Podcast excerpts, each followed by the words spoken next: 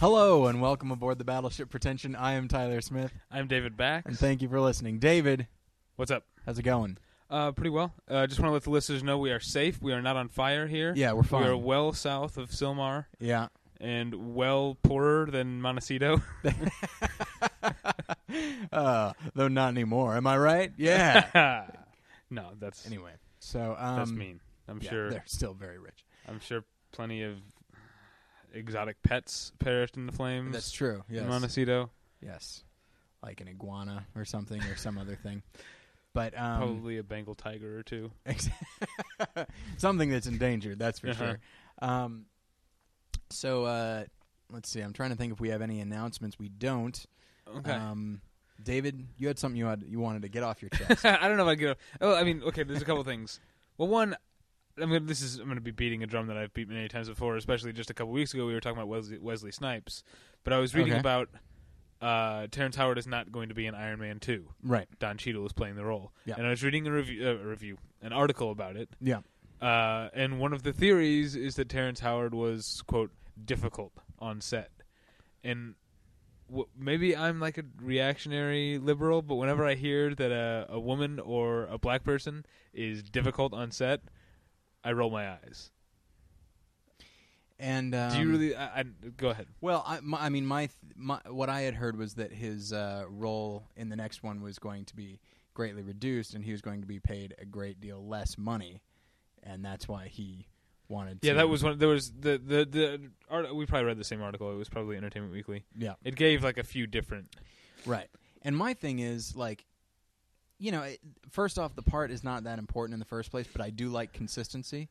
Yeah. Um, so I would have liked to see him come back. Uh, but the thing that uh, that got me is the the tone of the article seemed a little not on his side. Did, did you get that? Yeah, that he either either he was difficult to work with, Right. or he was just being a big baby because he wanted more money, Right. or something. And it's like, you know what? This this guy was nominated for an Oscar. Like this guy Yeah. is a really solid actor, and at the very least, like that's a talent you have. Not to imply that Don Cheadle isn't, of course, but Sure, yeah, it's like that's a talent on your hands, and you're and you're not doing anything with it. You know, and it's just and it seems a shame. And and the idea, it's like, you know, I understand. Like if you don't want that character to play a big role. Then maybe just write him out and bring him back in the third movie or something like that until he can play some until you're going to actually do something with him. yeah. Um, but yeah, or it, or if you're going to if you if you're committed to having the character in there in a small role and you're going to play him up later, then just do the right thing, pay him the amount that he needs because you know it's going to pay off later. You know, but that's yeah, it's weird. I, I just worry that people who people hear that and they hear he's not going to be in it, and they start to think, oh. You know, what did he do to himself? Is he a big baby? Is he difficult? Whatever. well, my and- first instinct is almost always to blame the studios. Exactly, as it Um, should be. Yeah, I mean, and that this is again, we're treading on ground we've already tread. Right. We've had this conversation about Wesley Snipes right, because I personally think Wesley Snipes is awesome. right. Uh, and uh, since I know that he can beat up anybody who disagrees with me, I'm fairly confident in saying that. like in that documentary, The Art of War. Um, so uh, okay, so all right, so But you're the beating other that thing- drum. What's the other drum? That was just a min- little thing. Okay. Uh, the other thing, and this is again people uh, sort of taking the side of the studio, which I don't understand. Okay, Uh, Valkyrie. I want to talk about Valkyrie okay, because that starting about a year ago, that movie started to get a lot of bad press, and it had its release Yeah. dates got moved around and all this stuff, and people just, uh, you know, it was uh, Tom Cruise obviously is not what he Right. once was. Uh, people were making assumptions about the movie, and now it's actually screened for some people, Mhm. and the word is that oh, this is actually this might be a good movie, uh, and it's just wh- Well, I'd heard why do we much let ourselves? But the stuff that you heard, and I heard stuff too, and it's ridiculous. You Right. know, uh, the Germany didn't want right? filming at certain places, and then just obviously Tom Cruise comes with his own baggage, and people didn't like the eye patch or whatever. Blah blah blah. Yeah, Uh, release dates move around, which is. Let's talk about that for a second. okay, Whenever a movie is held for a while or its release date is moved, Yeah. you know, the conventional wisdom is like, oh, that means it must be a shitty movie. You Yeah. know, no, not and necessarily. sometimes it is. That means the studio thinks it's a shitty movie, That's true. which is not th- that's not a person thinking. Yeah. That's a that's a machine thinking this movie won't make us the right amount of money, you know. Right. And then a movie movies get lost or or you know get ignored because of that. Yeah. Like, uh, you know, I'll uh, I kind of liked Knockaround Guys when I finally got to see it. I didn't see that one. It's not bad. It's not Yeah. great, but it's not nearly as bad. And I don't understand how stuff like, uh, you know, what's the what was the movie? The one I always use as an example because it was one of the ter- most terrible movies of the past couple of years. Because I said so. Oh yeah. That movie made it. That movie made it out on time. that one they probably rearranged other movies to accommodate that one. yeah, and that's one of the most terrible movies I've ever seen in my life. So you can't. So just because, just film geeks, just because the studio holds a movie for a while, or or or shuffles the release date or whatever, doesn't mean it's bad. It just means they think it's bad. Well, and I think the reason that people, I think, yes, there's Tom. There's, I mean, if it was any other star, I don't think it would get nearly the press that it did, the negative press. Right. Um, I think also just whether it be Tom Cruise or Terrence Howard or Wesley Snipes, it's it's the only visible person. You know, I don't know what a what a you know what some studio executive looks like. I mean, the this the example I would use is uh, years ago when I worked at uh, Blockbuster in Chicago. There was a guy who was who was very upset because I was uh, upholding the rules and I couldn't let him do a certain thing because he didn't have his ID. And so he was just like he goes, "You know what?" And he like he like didn't he didn't flip me off, but he did like one of those like, you know, what would you call that? The chin things, you know, yeah, where you fingers along the bottom of the chin, Right. and then you know, outward flaring of the yeah, it digits. just exactly. That I think that's what it's called. Um, but uh, but anyway, so he's like he's like, you know what? And he did that gesture, and he started to leave, and I'm like, uh, sir, that really. You didn't need to do that. He's like, goes, look, look, I'm not mad at you. I'm mad at. And I'm like, I understand you're mad at not me, but what I represent, the company. But you're yelling at me, you know. And this, that's the thing is, I'm, you know, I'm the the only person. I'm on the front lines. I'm the only person they see, and much in the same way, you know, and a person's more inclined to blame whatever they see, and they don't see whoever's, you know, the executives behind Valkyrie or anything like that. They only see Tom Cruise and Terrence Howard and whoever else. And so that's which is why I think like more studio executives should be out there where everyone can see them so that they're like, "Oh, that's what the that's what he looks like. That's what that horrible person looks like." so, So yeah, I um, have I, I reserve all judgment on movies until I've seen them. yeah. Most movies. Most most movies, yeah. I've gotten I got a couple for my for my uh, fireproof blog. I uh I got a couple um comments of Yeah. people saying like, "Hey, you know, you didn't actually see that movie and you were quick to judge it." And I'm like, "Hang on now." I gave I think I was I I think I was generous to it, but uh also it's just, you know, it's it's based on previous experience and uh, also everything else I've read Yeah. but uh, but anyway, so um, now uh, I don't have anything else to talk about at the top of the show, David. yeah, that's me either. Let's get into it for once. All right. uh, early, shall we? yeah. So okay, Well, let's talk. ab- Okay, get into it. Um, there's there's some movies being planned, some movies in the works. Yep. Uh, uh, particularly, there's some stuff going on down in, in, in Century City where MGM is located. Some, Yeah. some talks, some plans of. Uh, are you going to get in trouble for saying this, David? why would I? Oh, okay. Um, I uh, okay. Uh, MGM is planning uh, uh, on the on their slate. Okay. Uh, they're planning uh, a Red Dawn remake, Oh my. Okay. a RoboCop remake, Oh. and the word is a Poltergeist remake. oh. So uh, it's been on my mind lately. The idea Yeah. of uh, just everything being remade. I didn't know about any of those. That's that's kind of and kind of depresses me. And I guess we'll get more into Well, the, this, the uh, RoboCop later. one might be promising because they're sort of trying to do like a, uh, like sort of a Casino Royale type, type of like franchise reboot with it, and and apparently Darren Aronofsky's going to be directing it, All right. and so I'm holding, uh, again, withholding my judgment on on RoboCop. And Red Dawn is a movie that you um, you Yeah, can't why really, not? Yeah, Yeah. why not? You you you're probably going to improve it, or at least make Yeah. a lateral move. You're not going to make a movie that's Yeah, I mean, just you can't make one more ridiculous at the very least. Yeah. You know, now you actually do have, you know, the idea of people like invading the country. You know, some, you know, shadowy foreigners. Like, you know, you it it it's a movie that could be updated fairly well. The only thing that bothers me is uh, about the RoboCop thing is that uh, while I think Darren Aronofsky is a, uh, I think he's a very talented filmmaker, but and I'm I'm very eager to see the wrestler. But he's also a filmmaker who I think is very serious, and RoboCop He's- is kind of funny. it's you know? really funny. And, yeah, that's exactly th- that was my exact my, my first reaction to it was that Darren Aronofsky can be good, but he's humorless. and and the Bond, you know, the and that's the thing, you know, the Bond series was very funny, and it benefited very much from Casino Royale being tre- played straight and having you know a couple comedic moments, but no more than any other like heavy action movie. Uh-huh. Um, so you know, it benefited, but at the same time, RoboCop was very satirical, Yeah. and you know.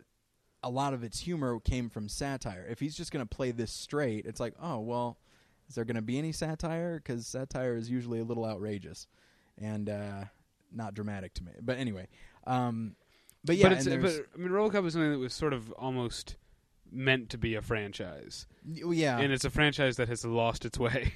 well, yeah, that's uh, true. Doesn't. RoboCop in, in number three? Doesn't he like fight a ninja? Yeah, and he can like fly. I, I don't know why that's such a, bo- a bone of contention for me that he can fly. He's already a, he's a half human, half robot. But it's like, come on. Yeah, The- right. I'm only going to suspend my disbelief so far. It's like I don't know any cyborgs that can fly. um, The, But- but, Poltergeist, well, a the first one is a perfect movie. Yeah. Uh, it's one of my favorite horror films of all time. But again, it is a, it's a franchise that went rotten. I mean, yeah, I only ever saw the first one. yeah, but I mean, both both RoboCop and Poltergeist turned into bad TV shows. That's true. Uh, although I never saw any of the Poltergeist Mm-mm. TV series, the RoboCop sh- show, show was not good. So I mean, or maybe it could be good. But Maybe. but, but I just feel like I don't know. RoboCop has more of a chance to be good.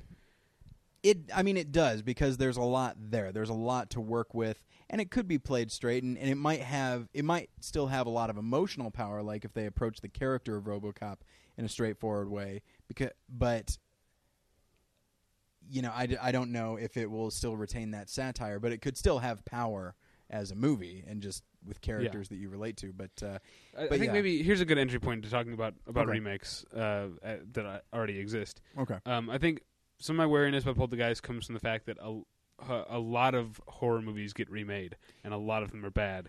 especially lately. I mean, I know that it's always kind of happened. I mean, it's it's nothing necessarily new. I mean, John Carpenter remade The Thing and Cronenberg remade The Fly. It's nothing really new, but it seems like almost I mean, it seems like almost every horror movie these days is a remake of either a film that came out in, you know, Japan or Korea Right. or a movie that came out a a horror movie From, out like, the the 70s like or Halloween or 80s. or The Omen. Yeah, Yeah, or Black Friday Christmas. the Thirteenth. There's another Friday. There's a remake of Friday the Thirteenth coming out, I and then The that. Hills Have Eyes, and Yeah. you know, and all that kind of thing. And it's just, and yeah, I don't know what it is. And the fog. There was the fog. I'm trying to think of more, but uh, I Yeah. think I've mentioned quite a few. Yeah, already. we've we've gotten into Um, but uh, and it's it's such a con- it's such a standard thing. I mean, there there are a few things that everybody says, but I'm not sure, you know, why if anybody like really takes the time to think about it.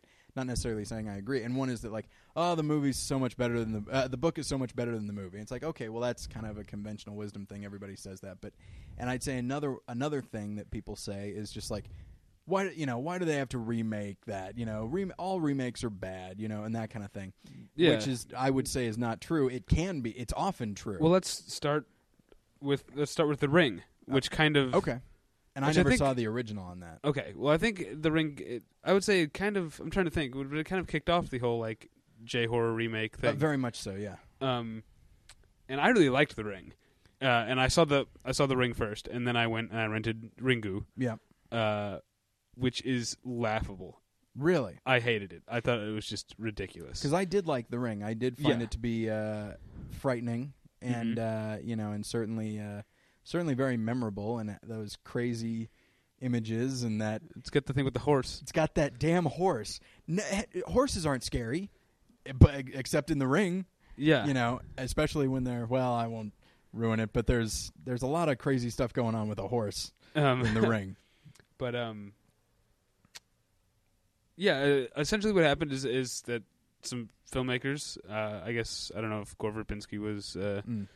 Involved in the early planning stages, but Journeyman filmmaker Gore Verbinski. someone said, uh, um, let's not mention the word journeyman again for a while. Sorry, yeah, yeah. Um, uh, so someone saw Ringu and said. Hey, there's like the seeds of a good idea here. uh, It's it's a very high concept thing. This idea of a tape that can kill you, whatever, blah blah Mhm. blah. Um, but this movie is a mess. It's a Yeah. con- it's a uh, I would call it confusing, but confusing implies that it's it's difficult to get to what it's really what the story really is. There's no real story in Ringu. It's just silly. Just a series of things that happen. Yeah. really. Um, so they said let's uh let's let's work the kinks out here. Let's make an actual story around this, and Mhm. they made a good movie. Yeah, Um, I, I remember re- some people really didn't care for the ring, and I think it's. Uh, I remember a long time ago uh, we were talking about Jaws, and you mentioned that uh, that a movie shouldn't be judged for what it for what it wrought. You know, And I think I think a few maybe a couple of years after the the American version of the ring came out, I think people thought back on it as like that movie sucked, and but then you find out why, and it's like. Oh, it just kicked off all this crap, all these crappy, uh, you know, Yeah. Asian remakes. It's one like, missed well, call and one missed Pulse, call, and uh, Pulse and then of course the Grudge, which I want to get to. Okay, all right. Um, but yeah, I liked I liked the ring, but I've not seen the original. But uh, it's a rare thing. Maybe it's not that rare when the remake is is better than the original. But uh, stay tuned. We'll get back to that later. Okay. Um, now the Grudge, again, uh, Ju-on. I'm sure I'm mispronouncing it. Is Mm. the original, and this one I had seen Ju-on before I saw the Grudge. Yeah. Um, is uh, again doesn't make a whole lot of sense. Okay. Uh, but it's sort of uh, I I I I've been. So I've recommended Ju-on to so many so many people who didn't end up liking it. Okay. But I really liked it. It doesn't really make sense, but it's sort of impressionistic and i i it's uh, genuinely creepy. okay. Uh, and The Grudge lost that Yeah. I- in in doing what The Ring did, trying to make more of a through line, more of a story. Yeah. Uh, they kind of lost some of the just weirdness of it, which which helped. Yeah. I mean, like with And also, CGI can often hurt uh, horror movies because something's less scary when you can tell it's not really there. Yeah, and also, I mean, just if you if you have a certain caliber of, of actor or actress, not to imply that Sarah Michelle Gellar is not a good actress, but like you need somebody who can really sell that something is there, and like sometimes, like even in something like uh, Star Wars Episode Two, there's a scene where Ewan McGregor is talking to a CGI character, and uh, and Ewan McGregor's a fine actor, but I just don't think he was used to talking to something that isn't there. And it just it looks like he's looking past the thing, and Uh-huh. it just it, it's clear he's not listening to what's supposed to be talking and all that. So yeah, CG just you can't go wrong with just a really solid practical effect because because then it's not it's like a neat magic trick because then the audience spends a lot of their time wondering like "Wow, how did they do that? That's crazy. But even like in in in in Ju-on, it's like there's just uh there's just a, a little boy in the room and he looks weird, Mm-hmm. you know, and it's not like a little like ghostly like doesn't have like the bells and whistles around it. It's just like a a boy in the room, and it makes it more creepy because he's really there. In the re- now, isn't he also in the remake, the the creepy boy? Yeah, but there's again there's just something about that movie. Ha- the Grudge has too much of like just too much, too much of a sheen on it. Hmm. Uh, did you see it? Did you see the Grudge? I didn't. Uh, no, I, uh, I I paid attention to the reviews on that one. I'm like, yeah, I've seen the ring. I Well- think I'm good. Bill Pullman's scene at the beginning of The Grudge Yeah. uh, is awesome, and I was like, "Yes, they're gonna get it right. This is gonna be as weird and, and creepy as as I found Ju-on to be." And then it's all downhill from there. Now you also liked the remake of Dark Water, didn't you? I did, but I never saw the original Dark Water. Okay. Okay. Well then. well- But I, I think the Dark Water remake. I don't know why it got sort of glossed over. It was good. I think. Oh, I think A, it was not- tired of it. It was not screened for critics, as I as I recall, Oh, okay. which is never a good move, especially when you've got uh, Walter Salles as a director. You've got uh, a, a respected South American uh, of all things Mhm. uh, to make your American remake of your Japanese horror film. Why not get a South American guy? Uh, you've got a respected director. Mm-hmm. You know, respected among critics. Why not screen the film for critics? You've got Jennifer Connelly. Critics like her. Yeah, Oscar winner. Um, and uh, wasn't John C. Reilly in that? Uh, I don't remember. I Yeah, didn't think see he it. was. So I could be because I, you know, I feel like other people like myself. I think they just after it's like, oh, I, okay, well, I saw The Ring. I'll just watch The Ring again. you know, I just I know that sound. I know that's very narrow minded, and I and when you said that Dark Water was good, I was like, oh, maybe I'll give it a shot. But then I real, remember that I don't really care for Jennifer Connelly. But um, That's valid. Okay, good. I'm glad you didn't always think that. So Well, I'm, I, I'm I excited. I like Jennifer Connelly, but I can see someone not caring for Jennifer Connelly. Um, We've we've lacked focus this episode. sorry. Okay, we need to get back on talking track. about remakes, talking everybody. about remakes uh, and Jap- we we covered the Japanese horror thing. yeah, we let's, that's taken care of. uh, let's not talk about the Eye because that was originally a Korean film, Ah, yes. Okay, right. so that doesn't right, count. Yes. um, and I didn't see it. Um, Jessica Alba. now, what are some Um, of the? But what about uh? What? uh, Let's talk. Let's, let's keep with horror though, because Okay. there's a lot of them. Okay, I think you've seen more of them than I have. Actually, Um, well, no, we've both we've both seen both Psychos, right? that's true. Um, I saw the original Nosferatu and the uh, Werner Herzog. do you want to remake. say anything about both Psy- about the remake of Psycho? I mean, is there anything to say? Uh, People You know, know, it's terrible. and it's i mean i guess we could delve into it a little bit i mean it's you know everyone you know it's it's well known it's a shot for shot remake the dialogue is kind of the same for the Uh-huh. most part and the story note for note is the same so why didn't it work you know i mean do you do you know why it didn't work Um, well, Gus Van Sant just isn't Alfred Hitchcock. I love Gus Van Sant. I like a lot of his movies. yeah but he's got to he's got to take a different a different tack. He he can't just I mean Finding Forrester sucked too, yeah you know, and it's because uh Gus Van Sant is kind of his movies are kind of like bloodless in a good way yeah when they're good, but in Mhm. a bad way when it's something that that should be more emotionally involving. Yeah, and also I would say that he's a he's a char- he he's a, an a- an actor, character actor, director is what I meant to say. Sorry, everybody. Um, he's a director who I think uh, is very he's very kind of slow and steady. Like and Psycho, I mean, shot for shot, edit for edit. I mean, that's a it's not necessarily fast paced, but you know, crisp editing and all that Yeah. is is a key to it. You know, um, But as it- with you know anything that's a, little tense, and I, and I don't think I don't, it's like but again, what we're getting at here is that it is shot for I mean it's shot for shot. So Yeah. so why shouldn't it work? yeah, And uh, this is, uh, I think, uh, points to something when we get to the aut- talking about the auteur theory, auteur theory in a couple Yeah. weeks. Well, we'll talk about this. There's something uh, less tangible than that that a Yeah. filmmaker, a, a director injects into his films. I mean, at the very least, I mean, like Hitchcock knew why he made why he composed the shot this way, why he had the cut right here. Gus Van Sant, all he seemed to know is Hitchcock did it, I will do it. But Yeah. he may not have known every single reason why, and I think knowing why probably makes a huge difference. Um, also, I just that, that had a good cast, but uh, none of them seem to be doing But- well.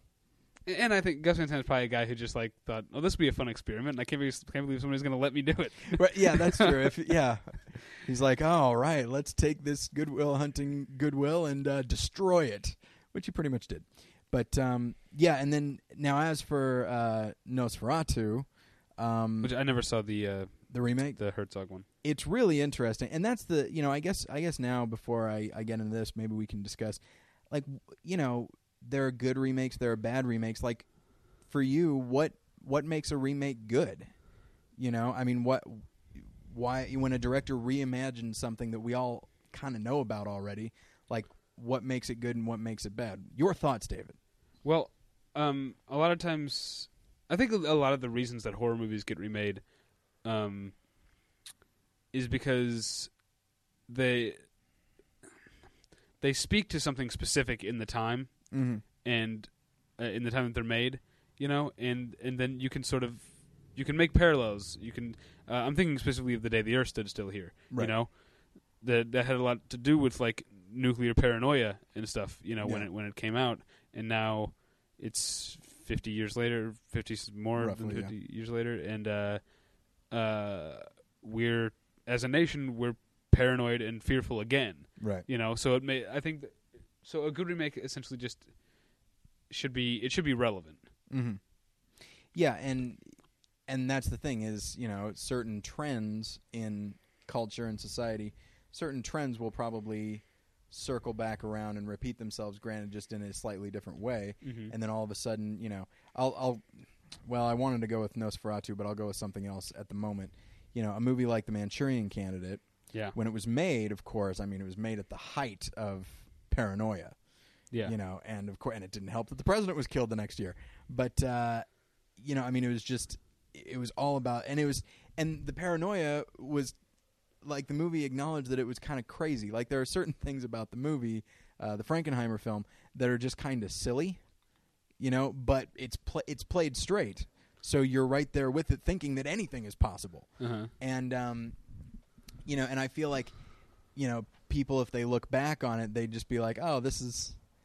I, I love the movie, and I think a lot of people do, but I think they would acknowledge that. Oh, this movie's kind of kind of odd, not dumb, but I think they would think it was just a little strange. Like his mom, really? That's and it's Angela Lansbury, like. yeah. But uh, but the remake, I But think. and I like the oddness. I think I can't Oh, remember yeah. when we did our top ten films of all time. I think Manchurian Candidate was on my on my list. If not, it was. I don't think it was, but wasn't? uh, you actually keep a list, right. That yours changes. mine It would be changes- now if you made a list now.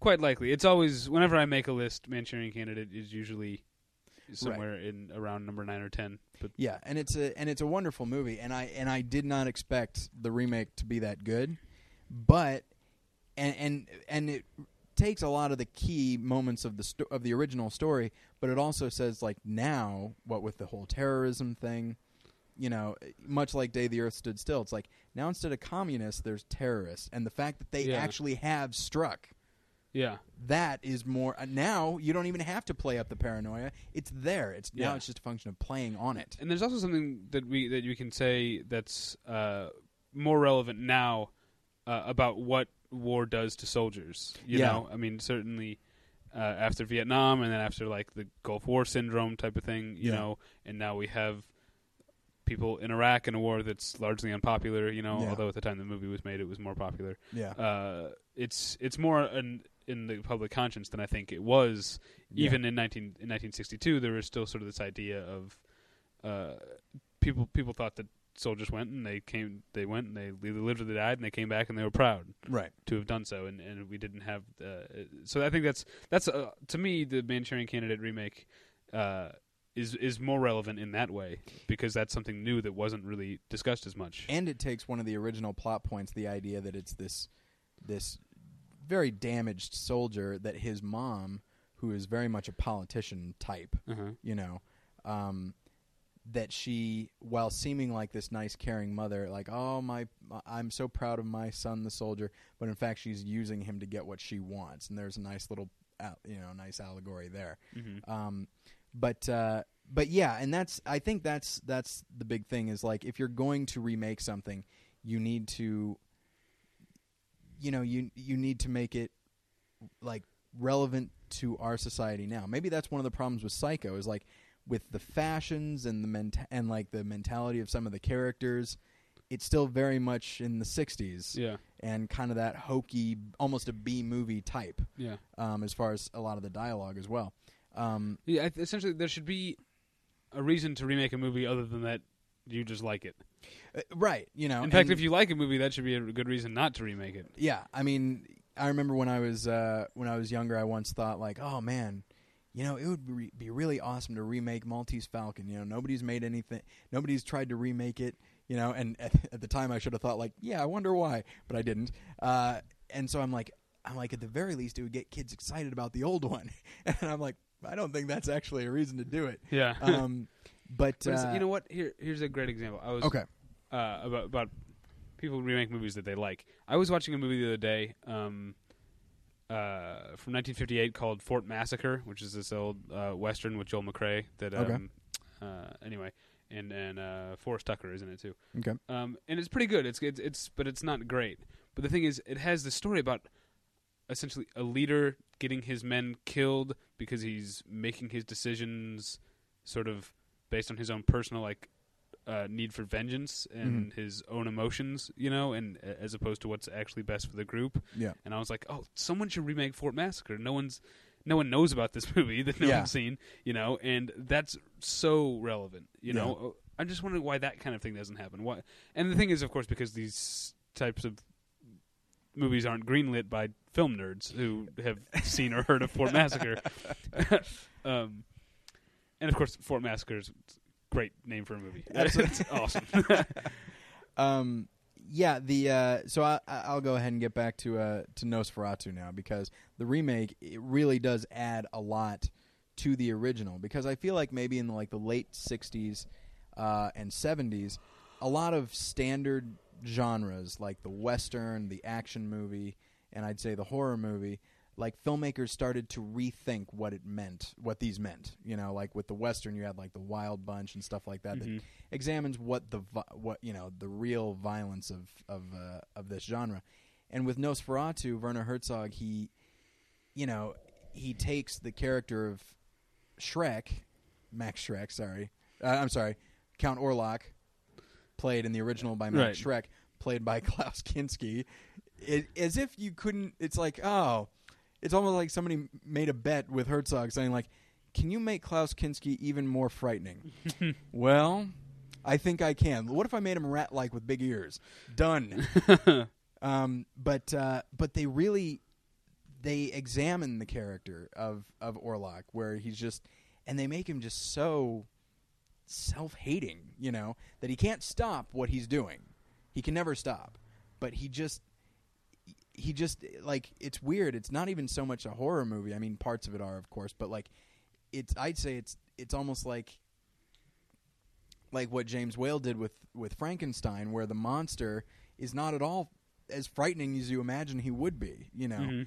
um, in fact, you're you're right there with him, and you realize that he hates what he is, and he wishes he could be something else desperately, but he just can't help it because of it's his nature. And it's a it's a wonderful performance by Klaus Kinski, and also just a just a really uh, interesting interpretation of the film because, of course, Herzog is insane and uh, just let a bunch of rat lo- rats loose in the city that they shot, and uh, the townspeople didn't care for that. But he's like, "I'm Werner Herzog, I'm insane," and they're like, "Well, all right." I don't know if that exact dialogue. I may be paraphrasing a little bit, but uh, but yeah. So uh, and then to change gears, I'd say dramatically, um, and what kind of got me thinking about about this topic was um, Well, I, I still want to talk about. I, I want to mention a movie that had no good reason to be remade. okay. Go ahead. It- and it just made me think because um, we were talking about Manchurian Candidate remake was done by Jonathan Demme. Mm-hmm. Jonathan Demme also remade Charade Oh yeah, that's right. as The Truth About Charlie. yeah. Now you Um, did not care for charade. I don't care for Charade. In fact, if I had to choose one to watch again, I'd probably watch The Truth About Charlie. But Yeah. that's just uh, Tim Robbins is in it. I like him. And That's right. And and Thandie Newton, uh, she's cute. Yeah. Uh, and she's a good actress. I don't know. I don't want to be anyway. Uh, you should watch her in that movie W. It's a it's an interesting performance. Is that how you're supposed to pronounce it? W. Yeah. That's how I'm choosing to perform uh, perform it. I'm miss I'm miss saying a lot of things. Okay, go ahead. Uh, but yeah, what what good reason do you have to remake Charade? It's it's it's again it's a very '60s type of movie. Yeah. you know, um, and then of course he remakes it in the style of like uh, of French Impressionism. Yeah. you know, uh, it's bizarre. It's a very yeah. I mean, I've not I haven't seen charade, but I did see the truth about Charlie, and I feel like I may have benefited from seeing charade because when I watched, it, I'm like, what the hell is this? this is very not that it's the weirdest movie out there, but the tone of it is so strange. and Yeah. At times it's almost slapsticky, and at Yeah. other times, But that's kind of what Charade is like. and Yeah. that's kind of why I don't like. I don't really like either one. yeah. But like I said, given the choice, I'd probably watch Truth About Charlie again. Hmm. Um, yeah, I uh, let's see. I'm looking at my list, looking for. s- Okay, now I love the Coen Brothers. Okay, I really Mhm. do. Uh, and at this point, they are allowed to do pretty much anything they want to do, which might be not for the best at times. At Um, times, but if, if we're gonna get times. if we're gonna get some No Country for Old Men's, I'll put up with some Burn After Readings. and some intolerable cruelties and some lady killers. Um, yeah, when I saw okay, so I I watched the uh, Ladykillers. I did not know. See, I think that's a good example of what you're talking about. I don't think many people even knew that there was an original. Yeah. Um, and uh, so I, so I watched it with my mom, and which was a little strange because there's a lot of swearing in it and stuff. And but she likes Tom Hanks, but not this t- kind of Tom Hanks Uh-huh. where he's just really strange and over the top. Um, and and the new one isn't awful. I mean, it's you know it's got some solid laughs in there, and uh, but it, it's just it just seems so inconsistent. Like the fact that Tom Hanks can play a character who looks and sounds like Colonel Sanders, and he can be occupying the same space as Marlon Wayans in full like goofy gangsta type Uh-huh. mode. Um, and then both of them can be in the same room as J.K. Simmons with a handlebar mustache. Like it's just, it's like wh- what what is this reality? Um, and so I so I'm like, well, I'll I'll watch the original. And I watched the original, and it blew my mind. It's with uh, it's an Ealing comedy with uh, Alec Guinness, and but the plots are very are very similar, and it's just like you know you watch this and you're like, yeah, this is a movie that could be remade. I mean, you know, heist movies are are kind of big. I mean, everybody likes them. Everybody has always liked them, but especially like a funny heist movie. And it's like Ladykillers, like the idea that just a bunch of guys who have this really great plan, but what they didn't count on is how much they hate each other and just want to kill each other.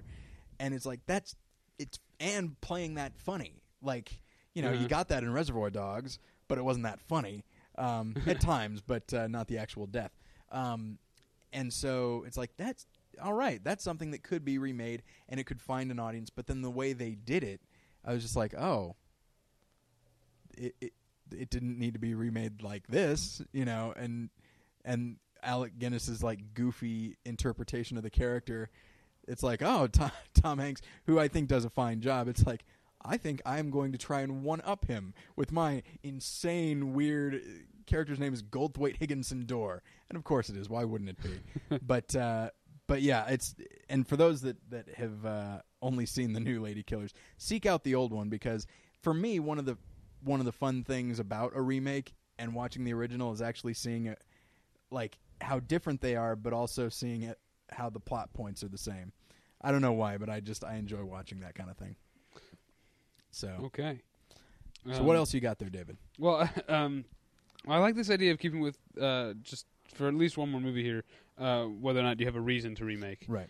And just because you do doesn't necessarily mean you're going to come up with a good movie. Okay. Um, and now, of course, this is a remake of a movie that's not great to begin with, but uh, um, uh, I'm, t- I'm thinking of Guess Who with with Bernie Mac and Ashton Oh, yeah. Kutcher, you know, which was a remake of Guess Who's Coming to Dinner. Right. Um, which I mean, Guess Who's Coming to Get to Dinner is not a great movie. It's not terrible. It's Right. Uh, it's it's not particularly. It's a little bit artless and it's Yeah. uh, you know preachy, but it, uh, Kind of had to be, I guess. I mean, it didn't Yeah. have to be, but it was very much a product of its time. but I mean, Guess Who was it's a, honestly a great idea Mhm. because uh, uh, you know successful or you know upper middle class black families are m- more common now than they were then Mhm. you know um and yet there's still uh a, a, difference in you know there, there's still the question of, of assimilation there's still very much the black america and white america Mhm. you know and, and so this is it was a very it's a very interesting question and a very in- interesting topic to make a movie about Yeah. uh, and guess who was it wasn't honestly it's not that much worse than guess who's coming to dinner it's still just an okay movie Yeah. uh, except it's got the silliness with like the go-kart scene I, which I- is I didn't see it. in the that was in the trailer uh, it has one great scene Yeah. uh, which is when Ashton Kutcher is having dinner with the black family and they're egging him to they're like come on I know you know some black jokes and he starts telling black jokes at the at the d- dinner table with the family with the, with his girlfriend's Oh, black my. family. Awesome scene. That actually does seem. Yeah, Yeah. That's it's a good movie moment. Um, you know, and actually, I'll uh, I'll bring up a movie that I do like, but honestly, I don't know if it needed to be remade. It's been Yeah. remade a couple of times, which is uh, King Kong. oh, know. you like that? I do like King Kong um, because, you know, I, I understand. I- feel like he, that's a good example of Peter Jackson did it because he could. There was a lot of goodwill from Lord of the Rings, and he, they probably just let him have a free hand. And it's like people love these three-hour movies, you know. but um, and I think he saw an opportunity to really kind of humanize the character of Kong and really develop the relationship between him and Anne, I believe, and Darrow. Yes. Um, Okay. and I think he does for the most part. But at the same time, it's just like, you know, the original is still good. Now, I know that there's the theory that not many people are going to watch it because it's so old. But like, well, and I guess maybe he just maybe wanted to divert attention away from the horrible 1970s version Uh-huh. with uh, Charles Grodin. And why not? I mean, uh, maybe that's why he cast Jack Black. It's like these have a, a history of casting completely inappropriate actors, right? um, but uh, but yeah, it's and even though I like it, and I think he does kind of develop the key relationship, and it does have um, some solid scenes. Like it certainly didn't. He didn't bring a lot of a lot of new things to it, except an extra hour, um, which I At know least. at least yeah, hour fifteen, maybe hour twenty. The original's not that long, No. um, but uh, but yeah, and and so even though I like the movie, you know, if pressed, I'd say yeah, it probably didn't need to be remade. Yeah, but um, I'm I'm I'm I'm looking at my list here to see if because there's plenty of movies like that that didn't need to be remade but still made for good movies. Right. Uh, uh, Assault on Precinct Precinct 13. Um, I- Assault, yeah, I, I kind of like the remake. I I've heard some people say that they like it better, which I disagree with. Well, I I think it's interesting because the the original, based on the kind of for those who who haven't seen the original Assault on Precinct Thirteen, it's a John Carpenter film, and I think Which is in itself kind of a remake of, of Rio Bravo. Right. You know, So- I mean, it's, but and that was a and that was a western, and so, uh, it it sh- it perhaps should have been and could have been like an action movie, but he approaches it more from a horror movie. I mean, the people, Yeah. the guy, like the the gangsters outside with guns, they might as well be zombies. I mean, because Yeah. it's still that you know a bunch of people trapped in one place, and you know, uh, and I think the new one just it is a remake, but you know it's it's so it's like a completely different genre. You know, Yeah. um, the new one is more just straightforward action, um, but it does benefit from Lauren the presence of Laurence Fishburne and Yeah. and uh, and Ethan Hawke, and and it does remake it. Uh, it does change one key thing, which is the people outside. They're no longer gang members, but corrupt cops. Yeah. because why not? Because uh, it's like wow, there's an there's literally like thirty five to forty corrupt cops, and it's like, wh- I mean, I understand they're corrupt and everything, but what are the what's the rest of the city doing? I mean, some of these guys have to be on duty, I imagine. But I want to um, watch both of those again. Um, uh, what else? I I like the Shaft remake. I do too, but the story is is, Is yeah. not at all like the original. So, and I haven't read because I mean that's a it was a book first, right? I don't know. I think I think it was. I think it was a character. Uh, I don't remember. But but it's like and that one it's really just hey, let's take the name Shaft, apply it to a bad mother. Uh, touch your mouth. I'm just talking about Shaft, David. Anyway, um, that's what happens when uh, two white people start, uh, you know, talking about Shaft. But um, I think they they just wanted to use the character because it's like, look, we got Samuel L. Jackson, we got this character everybody knows about. Let's just do that, you know. And uh, the story couldn't be less similar. I mean, I, I guess it's what uh, there's been a, a word thrown around lately called a reimagining, and I think it's a reimagining. He's reimagining. I'm not even sure if I'd call it a remake. And that, now it's John Singleton. Yeah. And are you sad to hear that he has uh, uh, dropped out of the A Team reimagining? Oh, I never. Uh, well, well, give me a minute because I'm just learning of this. I need to go through the the stages. Um, you know of. Okay, let's see. A team, lots of fun. I imagine that would be gone if he was uh, directing it. Um, is it still going to happen? uh, f- I don't know that. Okay, was Singleton gone? Probably not. I can't imagine. um, but uh, I remember one of my favorite things to do when I was growing up: cast the A Team movie. Yeah. And let me tell you, Hannibal, Tommy Lee Jones. That Yeah? to me is perfect casting. But um, Um, I you know I like John Singleton a little bit. I uh, I don't I don't like Boyz n the Hood very much, Okay, I didn't see it. but I liked Baby Boy. I didn't see it, but I wanted to. I'd heard it was good, and it looked good to me. and I liked Shaft. Oh, and here's I'm gonna lose a lot of cred, but I've had this argument before. I liked Four Brothers. I kind of did too. It's and that's ridiculous. and that's a remake of a movie I haven't seen. Yeah, a is the- western. The, Four Sons of Katie Elder, I believe. Yeah, I But um, but yeah, Um, I didn't see it, and I, I thought it was all right. it's silly. It's over the top. Yeah. But uh, so is the Assault on Precinct 13 remake. They're both they're both that sort of like, yeah, they're both the same type of movie. They're yeah, gritty urban versions of westerns, yeah, uh, but not too gritty because they're not too realistic. exactly. but that Yeah. car chase in the snow in Four Brothers, awesome. Yeah, the uh, fist fight in the snow not quite as awesome on a frozen lake. Oh yeah, Yeah, that's a little. And I think don't they like don't they cut a hole in the ice with like an auger or something? yeah, That's- something like that. Yeah, it's a little strange. I yeah. Now that you bring up the second half of the movie, I realized I didn't like it Yeah, as much as That I first thought. I half did. is pretty good. When, Um, he when Mark Wahlberg like shooting at dogs that are chasing him down the street. That's awesome. That's I want to see that in the movie. That's what Um, Mark Wahlberg is good for. it sure is shooting at people and don't know. warning the world about uh, you know happenings. Um, now uh, I'll tell you uh, a remake that I uh, that I abhor, and I know I'm not alone in this. I'm not breaking any new ground, but uh, I love the original Planet of the Apes, and I know you do too. Yeah. Um, have you seen the remake? Yeah. Okay. Um, Didn't I see it with you? I don't think so. Yeah, I did. Oh, really? I convinced you to see it a second time. That's I had what not it seen was. it, and we and I had not seen it, and then it was playing at like a two dollar theater in Chicago, All right. in uh, That's in, right, in a part of town that you and I Should as, not have as, gone to. as new as new urban residents, white suburban guys who only lived in a city for like two months, did not feel comfortable in this part of town.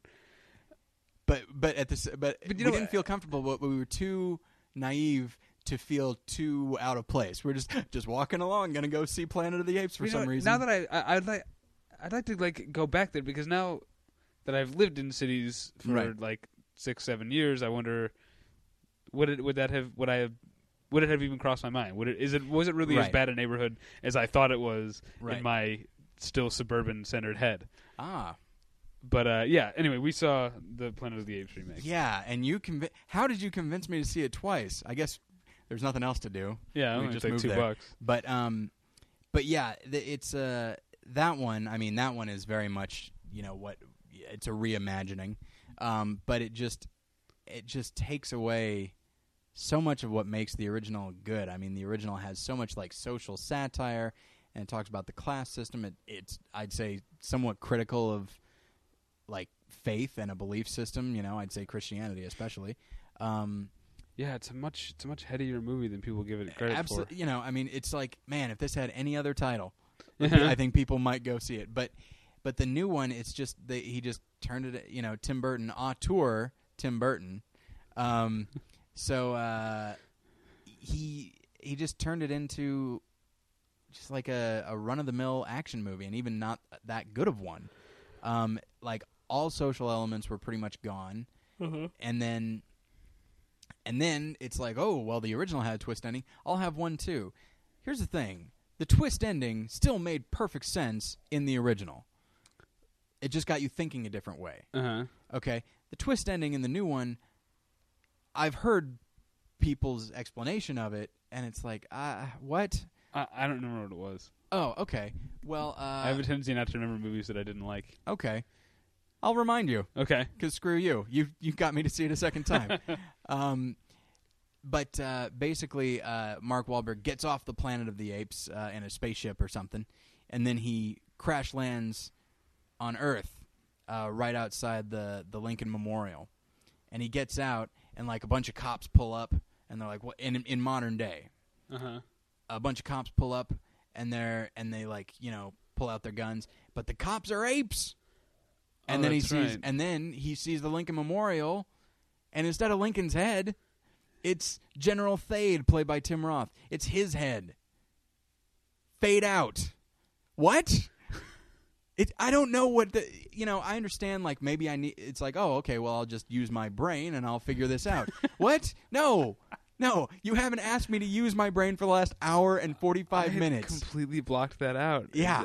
That's it was like a repressed memory. Yeah. Right. And it was just, and I had heard, uh, you know, I had heard that like Tim Burton was like thinking of a, of like a lot of different endings, and he settled on this one. And it's like, okay, I understand you need some kind of crazy twist, but it needs to actually make some kind of sense. And and what's more is the the twist at the at the end of the first Planet of the Apes.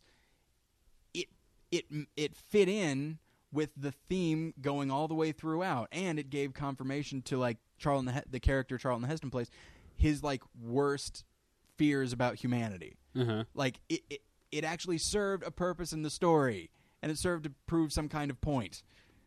The new one, I don't.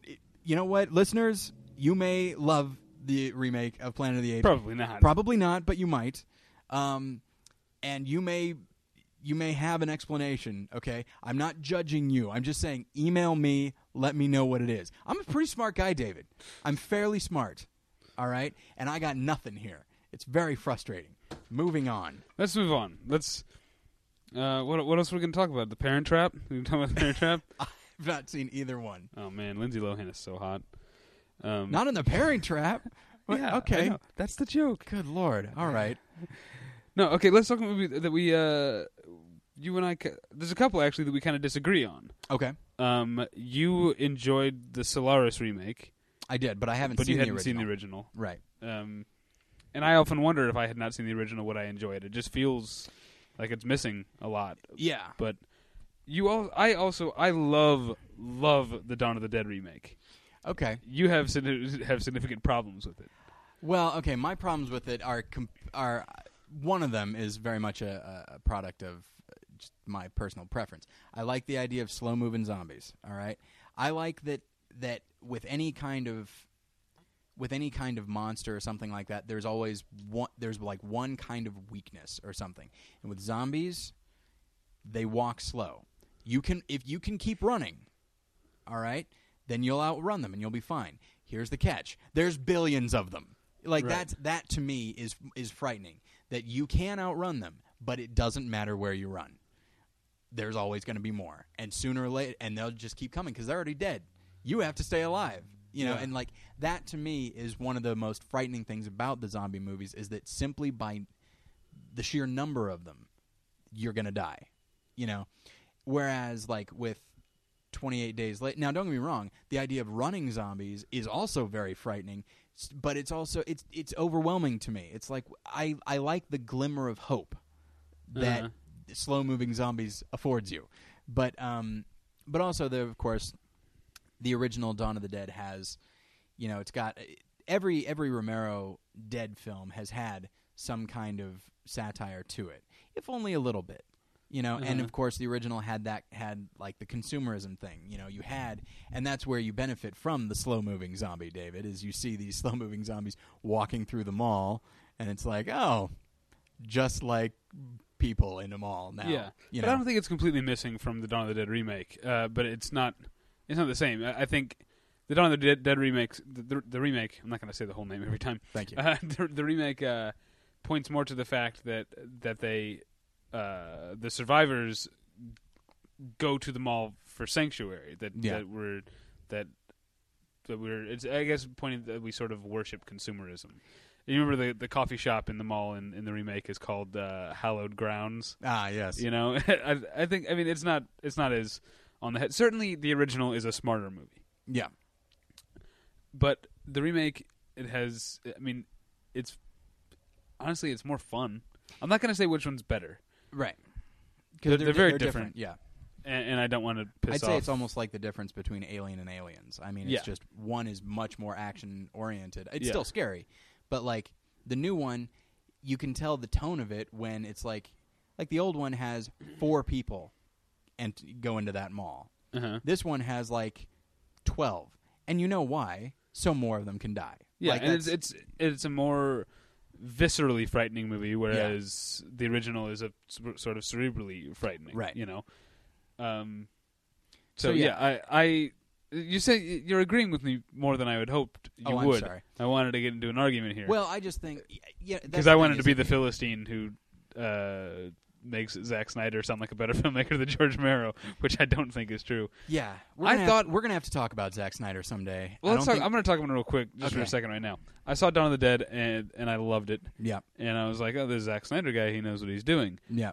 Uh, and then I saw then I saw Slither, not Right. Zack Snyder. Oh yeah, and then I saw 300, and I realized, oh, I just like James Gunn. I, Zack Snyder is terrible, uh, but James Gunn, St. Louisan, yeah. uh, great understanding of horror and horror genres, Yeah. and and with, with Slither, an incredible ability to blend them seamlessly. Yeah. We do not talk enough about Slither on this show. We need to talk more about it. It's one of the raddest movies I've ever seen in my life, and there's no better word for it. that is perfect. Um, yeah. Well, I'm sorry. I uh, I uh, was so willing to agree to disagree. Uh, Yeah. I wish I could just call you a jerk. We gotta and be argue done more. with it. Um, But uh oh, here's okay. I'll be combative. I know you haven't seen this, but maybe I'll get some emails off of this. Okay. I think Vanilla Sky is better than uh, Abre los Ojos. you will get some emails for that. Okay. Um, I, you know, I've not seen uh, Abre los Ojos. Yeah. Okay. Um, I haven't seen it. I do like the. Uh, I like that filmmaker because, as I mentioned, I just rewatched the others Yeah. uh, about a week ago and loved it. So I'm, I want to see it. Um, Yeah, but you I know what? didn't. I, I- didn't hate Vanilla Sky as much as a lot of people. I actually I, I like Vanilla Sky quite Sky a bit. But you know what? I saw the others and I loved it. But then I saw Open Your Eyes and I saw the Sea Inside and I was like, Mm. oh, maybe the others was a fluke Hmm. because the Sea Inside is uh terrible. Really? Yeah. I know a lot of people that really enjoyed it. I didn't see it, but because it's just it's, it doesn't sound. Uh, I understand people are like, oh, it's uplifting, kind of. It's like I, I don't. I don't know if I if I like that. It's oh, he wants to die. That's he want and he does. It's like oh, Yeah, Jesus right. Christ. I'll just I'll be over here then. Um, but uh, I just, yeah, I just felt like I wanted to say something in this episode that was going to get me some some emails. Well, and I, I wonder if we'll get any emails from this. Because I'm going to come out against a movie that a lot of people love.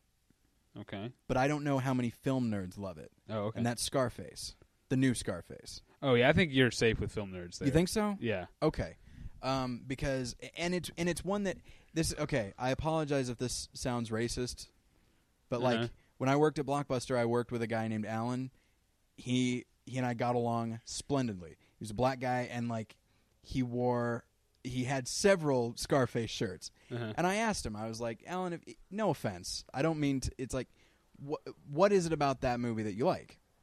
And and he's just and I and I was like, because I've you know I've noticed that in African American culture, in certain you know in Uh-huh. a certain demographic, I would say, because he was like nineteen, um, that Scarface is really big, you know. And he's like, he goes, I, he goes, I, for myself, he's like, I just like the, you know, he's a guy who just took what he wanted, you know, he just, you know, screw, screw everyone. He just, he's gonna do what he's gonna do. I'm like, you know, he killed a lot of people, right?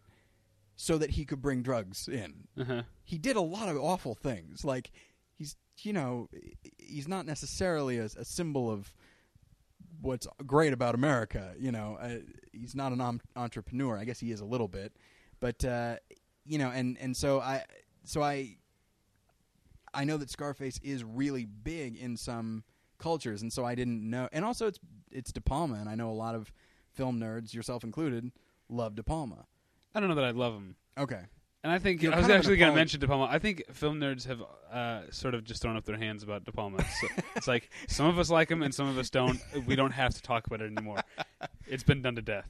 yeah, it's. Uh, I remember one of my favorite jokes from Mystery Science Theater is uh, one of the robots says it's like, well, the film has officially thrown up its hands and said, I just don't know. and, uh, and then, yeah, I think that's a good description of the the world of film nerds ab- about certain filmmakers. I'd say M Night Shyamalan, Brian De Palma. Um, but uh, did, did I sound racist when I said that? No, David? it's uh, uh, certainly young black men. okay. Uh, a lot of them Okay. really like Scarface, Okay. And it's you know it makes sense. It's a story of someone who's a, a minority Yeah. who is uh, at the beginning of the movie just like shit on, treated terribly Yeah. by the white power structure, Yeah. uh, and he. Uh, by breaking the rules, by going against the rules of the white power structure, Mm-hmm. he uh, he betters himself in some way. Yeah. You know, and and he makes something of himself. It's it's a story that can't help but but resonate. Okay, fair enough. Um, and I guess maybe, and I think I may have liked it too before I saw, but I saw that one first, and then I saw the original, the Howard Hawks one. Well, I liked the I liked the De Palma one too before I you know turned sixteen. Yeah, when I watched the original, and there's another one like the Ladykillers where I'm like, wow, the story's very similar. Admittedly, much like King Kong, the De Palma one solid hour and a half, hour forty five longer. Yeah. But uh, but the original is really great. It's got great acting and all that. But of course, instead of cocaine, he's a bootlegger and all that. But uh, but yeah, the original there is is really wonderful. but he and he's also white in Well, he's Italian. right. Okay, He's an Italian immigrant. which uh, So- probably at the time meant something. Uh, Whereas yes, yes. now, and even in the ni- in 1983, Yeah, Italian Americans are generally just thought of as white people. right. Are they? I think by most of the country. I don't. Think, I suppose. Yeah, I don't think we think of. I don't think they have the same problem. It's not like the Italians and the Irish aren't. They're not getting the brunt of the racism anymore. Maybe I'm just thinking about my family because we hate everyone. Oh, okay. Um, now uh, I'm trying to think if there's anything. You know what? Okay. I okay. know we're running lo- we're running short on time. I like the remake of Insomnia more than the original. I never saw the original. so- Okay. Um, the original is fine. It's very good. But I like the new one more because it really turned the villain into more of a character. And then the character it turned him into is really strong. Yeah. And re- he's not nefarious. He's not evil. He's just a normal guy who's just a little, who's a tad sociopathic. And so I like, and I know a lot of people. I remember I said that when we were going to school, Uh-huh. and somebody uh, said like that's ridiculous. That's you know, and part of me wonders like, did he say that instinctively because that's Because- what you say? And because Criterion put out the DVD of the original, Right, That's right. probably a lot- has a lot to do with Criterion, you know, the one that put out The Rock, um, and uh, and Armageddon. And Fat Girl. and Fat Girl, yes. So, um, so yeah, listeners, of course, any uh, any uh, comments that you want to make, any uh, films that you feel like we could have gotten to. Um, I wanted to bring up the Bad News Bears because I kind of like uh, the the new one, but uh, but we'll talk. You know, maybe we can talk about that another day. But uh, Well, you can email him about it, and he'll talk to you about it. I sure will.